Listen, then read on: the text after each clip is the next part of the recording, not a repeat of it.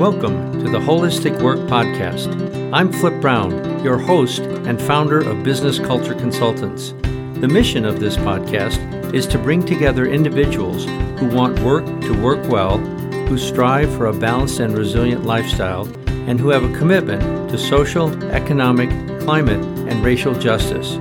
Feel free to check out the whole series along with other resources at businesscultureconsultants.com. Thanks for finding your way here.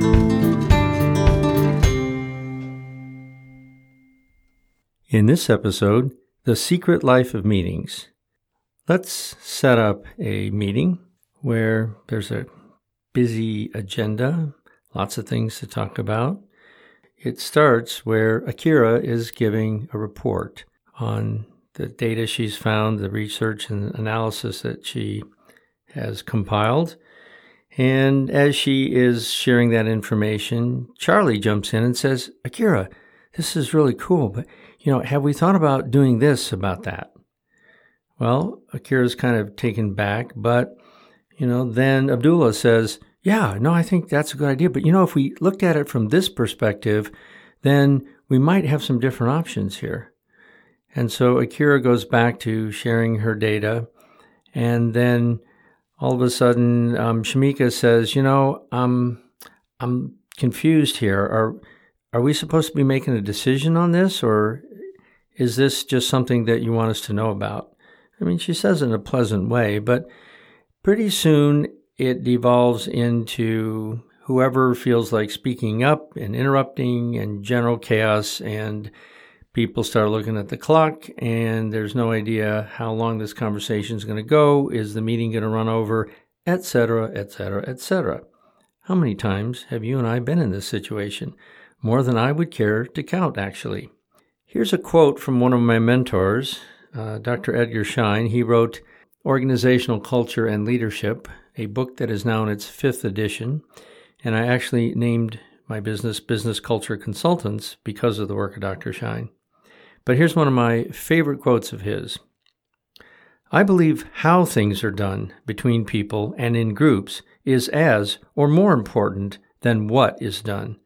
The how or the process usually communicates more clearly what we really mean than does the content of what we say. We are less skilled in thinking about processes, in observing them in action, and in designing processes that will accomplish what we intend.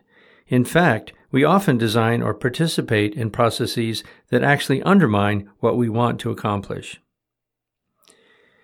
And this is one thing that just delightfully keeps me in business because I'm a self proclaimed process junkie.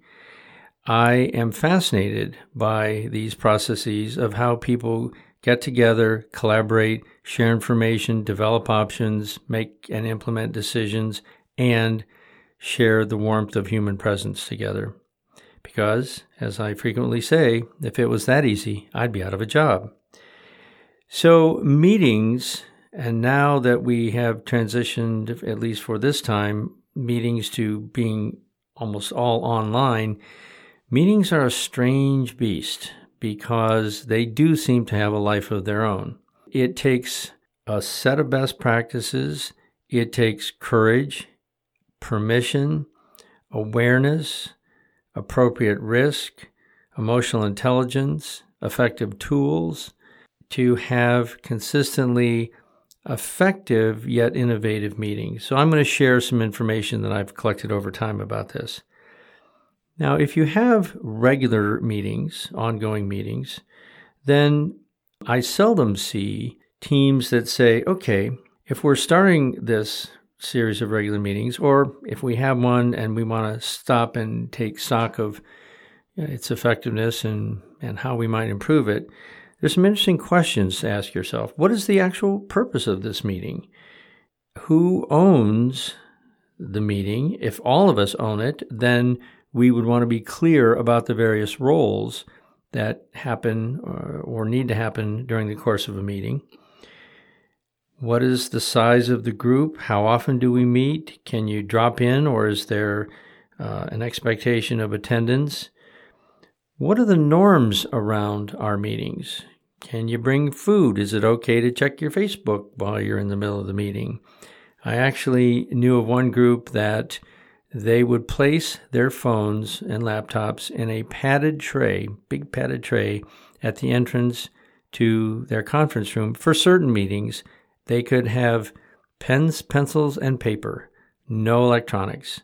And it was amazing the different level of focus. What are the desired outcomes of your meeting, whether it's singular or regular?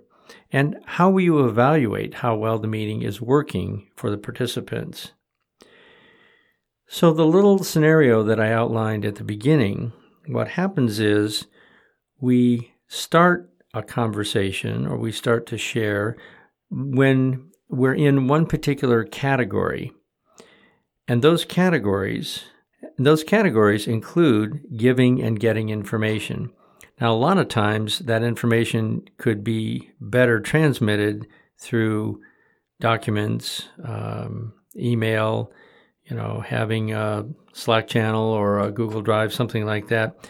Because to just read information during the course of a meeting, in my opinion, is not a good use of time. But if the information is coming from experience, it's coming from interactions, situations, examples, then I think it's great. A second category is to identify problems, develop options, and propose solutions. So, this is where we want to be creative, we want to be uh, inclusive, we hopefully want to have some positive, innovative energy. The next category is to solicit and share people's thoughts, feelings, opinions, and concerns. Otherwise, it doesn't feel inclusive. I saw a quote one time from a manager who said, Teamwork is a group of people doing exactly what I say. so that's, uh, that's the opposite of teamwork. Then, another category that comes into play in various ways is making decisions. Are we going to make a decision? How are we going to make a decision? Do we have clear ways to implement whatever decisions we make? And how do we balance inclusiveness, which is a previous point, and decisiveness? And then there's also just the magic of hanging out together. And certainly, as we're going through this COVID pandemic, there's a real sense of loss for many of us, although some people do particularly like this distancing. I'm not one of them. Because to me, warm human presence even with someone that I don't necessarily feel close to or in agreement to, there's just no substitute for that, in my opinion.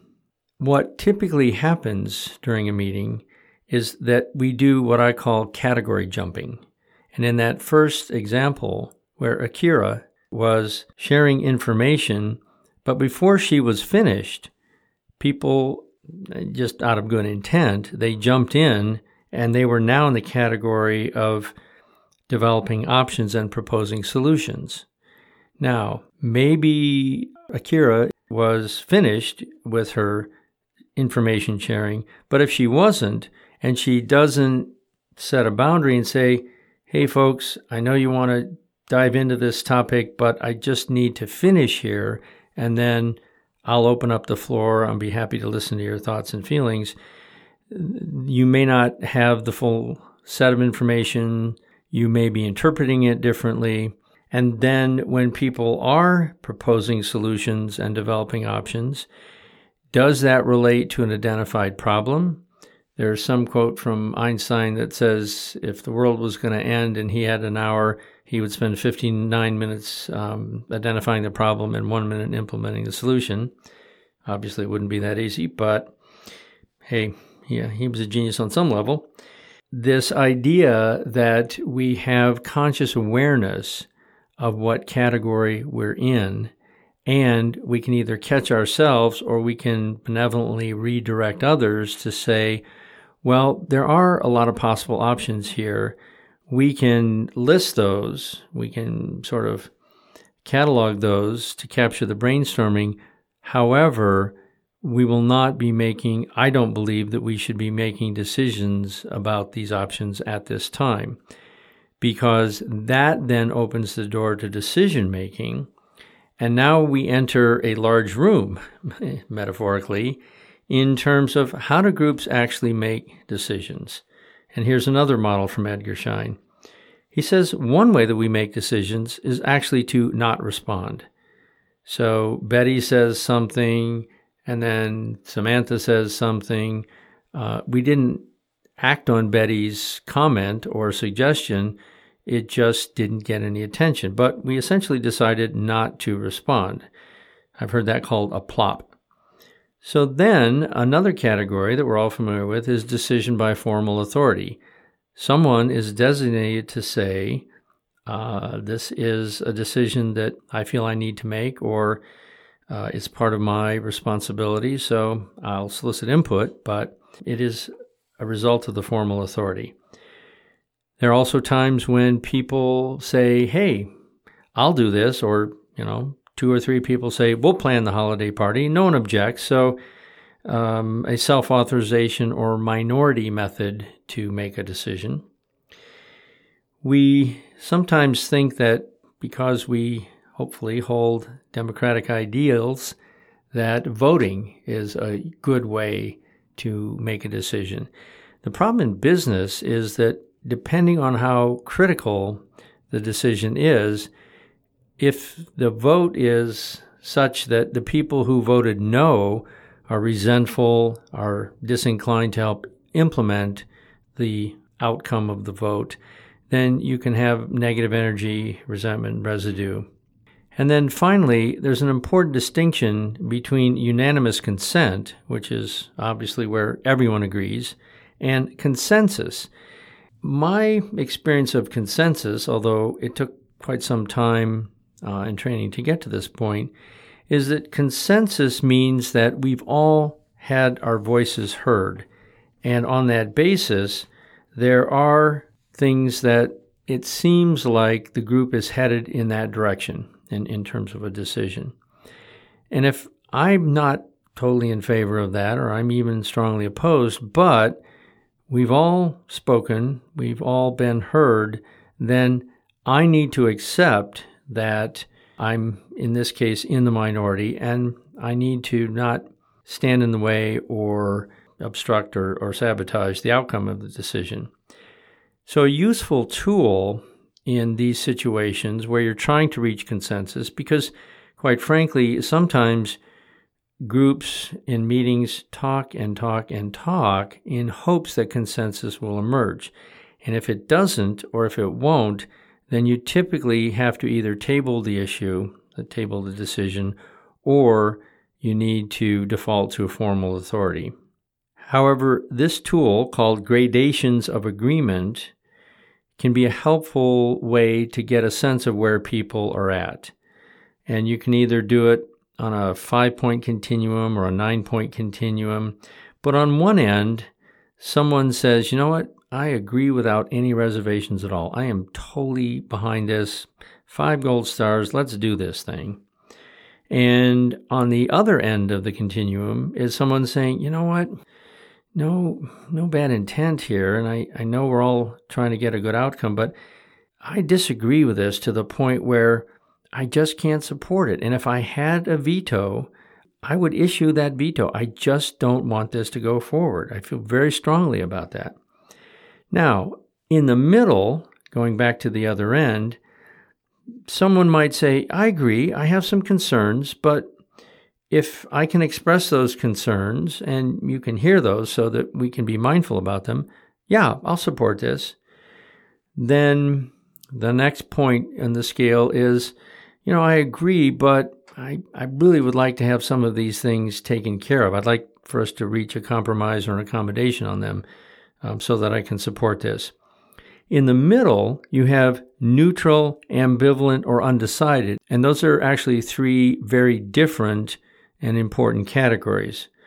Neutral just means I don't have any thoughts or feelings one way or another. I'm totally cool with whatever happens. Ambivalent to me is, well, I really just, I could kind of go either way, but I'm stuck in the middle. And undecided is, I don't think I can decide this now, or I need more information to decide it. Sometimes we can accommodate that position. Um, sometimes the situation is urgent and important and, and we can't.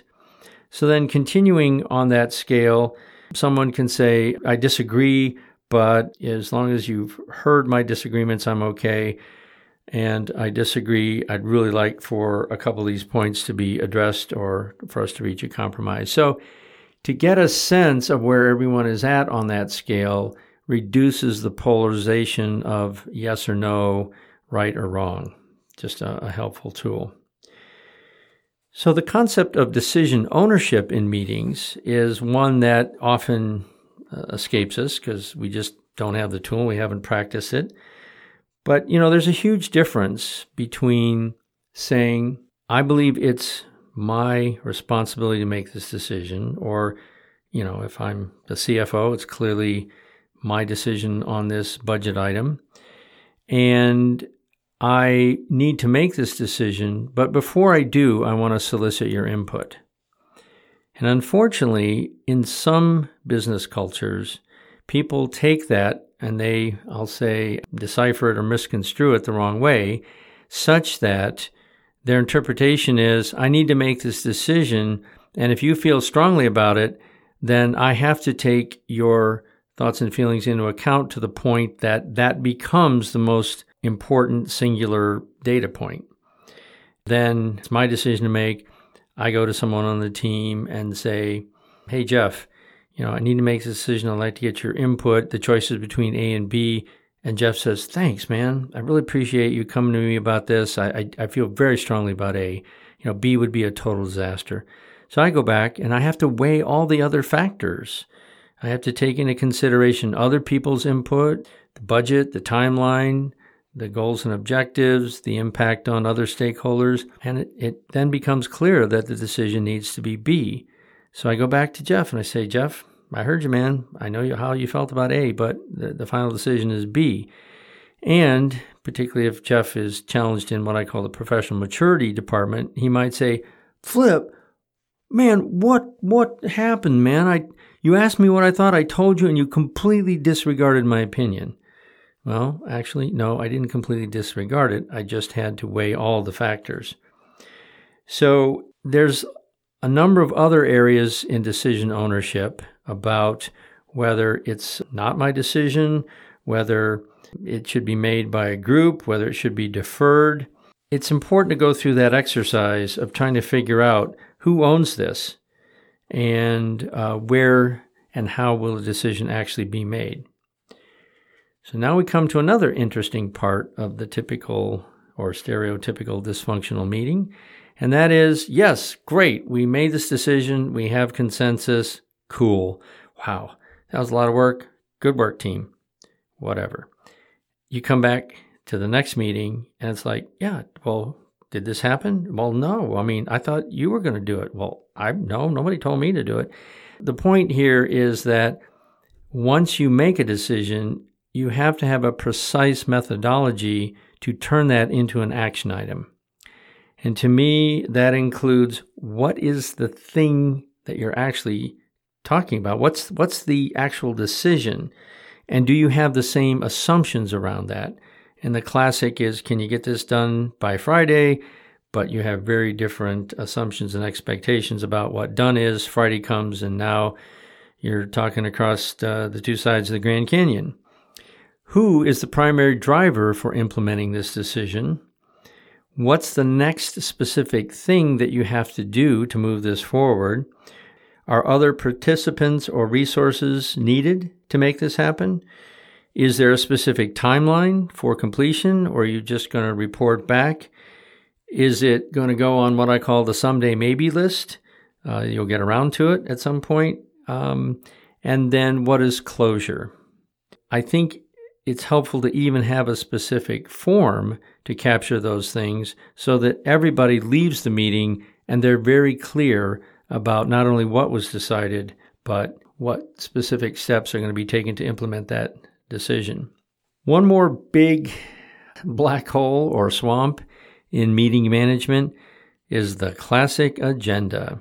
It's a best practice, supposedly, to have someone craft an, an agenda in advance, and that requires the list of topics and then an allocation of how much time you're going to spend on each item.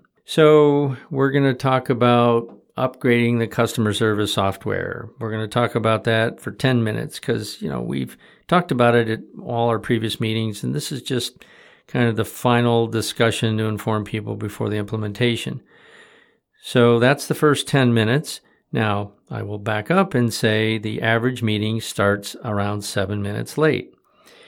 If you go to my online scheduling calendar, you'll notice that I only book 55 minute appointments because if you book back to back 60 minute meetings and appointments, you are setting yourself up for trouble because we need those five minutes minimum. Some would say 10 to have a bio break, to look to see if that urgent email has come in, to grab some water, and to actually find our way or turn on the Zoom and to show up. I really try hard to be one to two minutes early to every meeting. First of all, I think it's a sign of respect. And secondly, it's just more efficient. And when people are chronically challenged around that, I have no problem having that conversation with them about what they can do in their previous appointment or meeting to say, well, I see that we only have 10 minutes remaining. What else do we need to cover? Or in our last two minutes here, I'd like to wrap this up. Whatever it takes to send a signal that you're just not going to go on and on which reminds me of a bad joke, the 12 step group for compulsive talkers, and on and on and on. Anyway, back to our regular program. When you have this 10 minute customer service software upgrade item on the agenda, and now it's been 12 minutes, 15 minutes, 17 minutes, 19 minutes, and you're still talking about the same thing, what happens?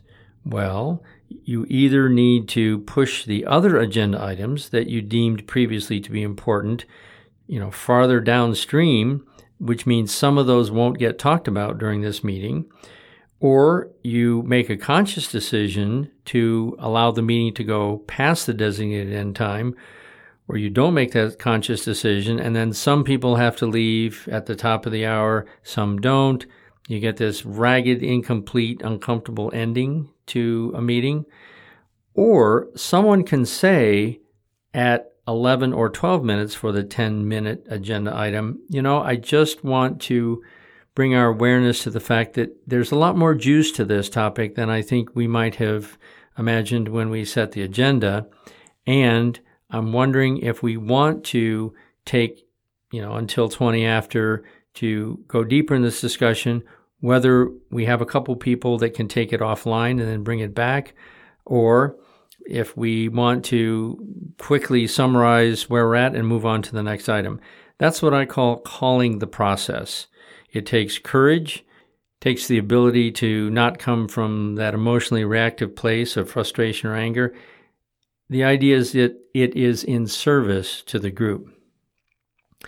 So in meetings, the typical areas of confusion is that there's no what I call process steward. There's no one skilled enough to facilitate appropriately. That's often a role that I play. What I mentioned, this wandering from one area of content focus to another. Another area that's frequent is the tendency to propose solutions before the problem has been clearly defined. And lastly, in this category, an inability to handle strong emotions, and I'm talking either yours or someone else's. In my world, the criteria for effective meetings includes things like the outcome meets or exceeds the expectations of those involved. The processes employed in the meeting serve to maintain or enhance the ability of members to work together. There are improved results that are built from a sequence of successful meetings and participants should feel like they are working from a strong sense of shared purpose with clearly defined outcomes that will increase their satisfaction and fulfillment. So I'll close with a semi famous quote from the humorist Dave Barry. He says, If you had to identify in one word the reason why the human race has not achieved and never will achieve its full potential, that word would be meetings. I hope that's not true for you. Thanks for listening. This concludes another episode of the Holistic Work podcast series. If you're interested in this and other archived podcasts, they are available wherever you get your podcasts or at businesscultureconsultants.com. You're also welcome to email me at flip.brown at icloud.com. This has been a production of Business Culture Consultants at Star Farm Studios in Burlington, Vermont. And thanks for tuning in. I'm Flip Brown, and may your awesome potential continue to unfold at work, in your life, and through your positive contributions to the world. Until the next time we cast another pod, be safe and strong.